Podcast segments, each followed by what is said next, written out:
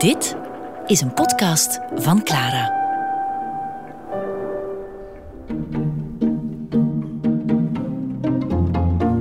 Pieter Koeken sterft in december 1550, dus Breugel verliest zijn belangrijke meester. En hij moet dan eigenlijk op eigen benen leren staan. Het eerste werk dat Breugel maakt na het overlijden van zijn meester kennen wij niet meer. Het is verdwenen, maar het was wel een belangrijke stap in zijn carrière. Het ging namelijk om een altaarstuk voor het gilde van de handschoenmakers in de Sint-Romboutskerk in uh, Mechelen. Mogelijk is er ook een band met mevrouw Koeken, Maaike Koeken-Verhulst, die een belangrijke rol in het leven van Breugel heeft gespeeld al en nog zal spelen in de toekomst. Maaike was afkomstig uit Mechelen, uit een Mechelse kunstenaarsfamilie.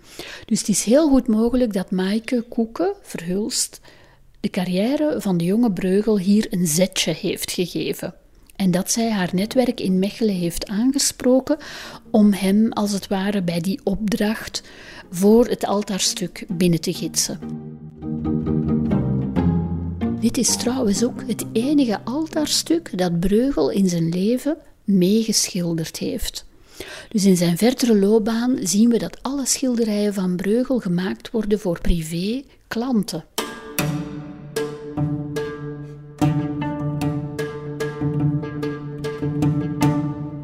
Breugel was nog niet zo beroemd, dus hij werd niet alleen gevraagd om dat altaarstuk te schilderen. Een andere schilder werkte ook mee en deed eigenlijk het grootste werk, en dat was een zekere Pieter Baltens. Nu een obscure kunstenaar, maar wel een man die Breugel eigenlijk zijn leven lang blijft inspireren. Dus die werken vaak op dezelfde thema's. Alleen is Breugel beter. Peter Baltens schildert later ook vaak thema's die we met Breugel associëren, bijvoorbeeld boerenbruiloften, lui lekkerland enzovoort.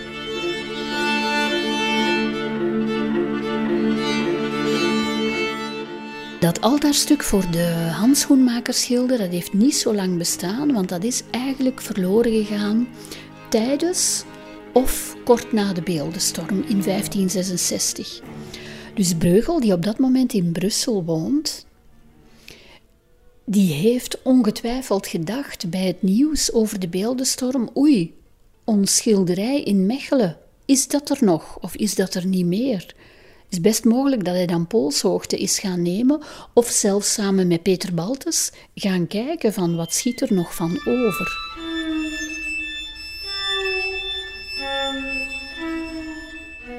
Baltes was ook een succesvolle rederijker. En dat was toen ook gebruikelijk voor schilders. Breugel was de uitzondering. Van Breugel kennen we helemaal geen teksten. En die gedichten van Baltens, die laten zich vlot lezen. Dat is van die pure rederijkersrijmelarij. Wel met een zekere vaardigheid gebracht, maar je gaat daar geen enkele originele gedachte in terugvinden. Maar goed, Baltes is dus eigenlijk ook een bekende dichter en hij was ook een geliefde acteur. Want de rederijkers schreven niet alleen ja, teksten die gelezen werden. De bedoeling was toch vaak dat dat voorgedragen en opgevoerd werd in toneelstukken.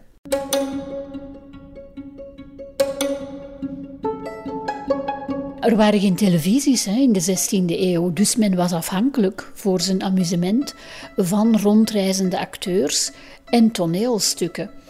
Uh, dus niet te verwonderen dat Breugel daar ook belangstelling voor had. En die belangstelling voor theater vind je in veel werken van Breugel terug.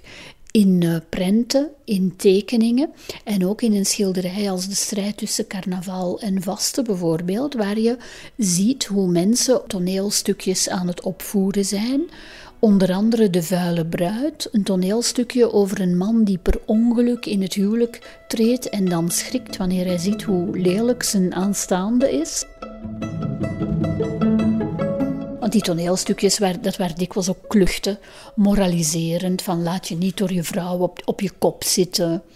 Gedraag je als een redelijk mens, gedraag je niet zoals die acteurs die je hier bezig ziet. Die geven eigenlijk het voorbeeld van wat je niet moet doen.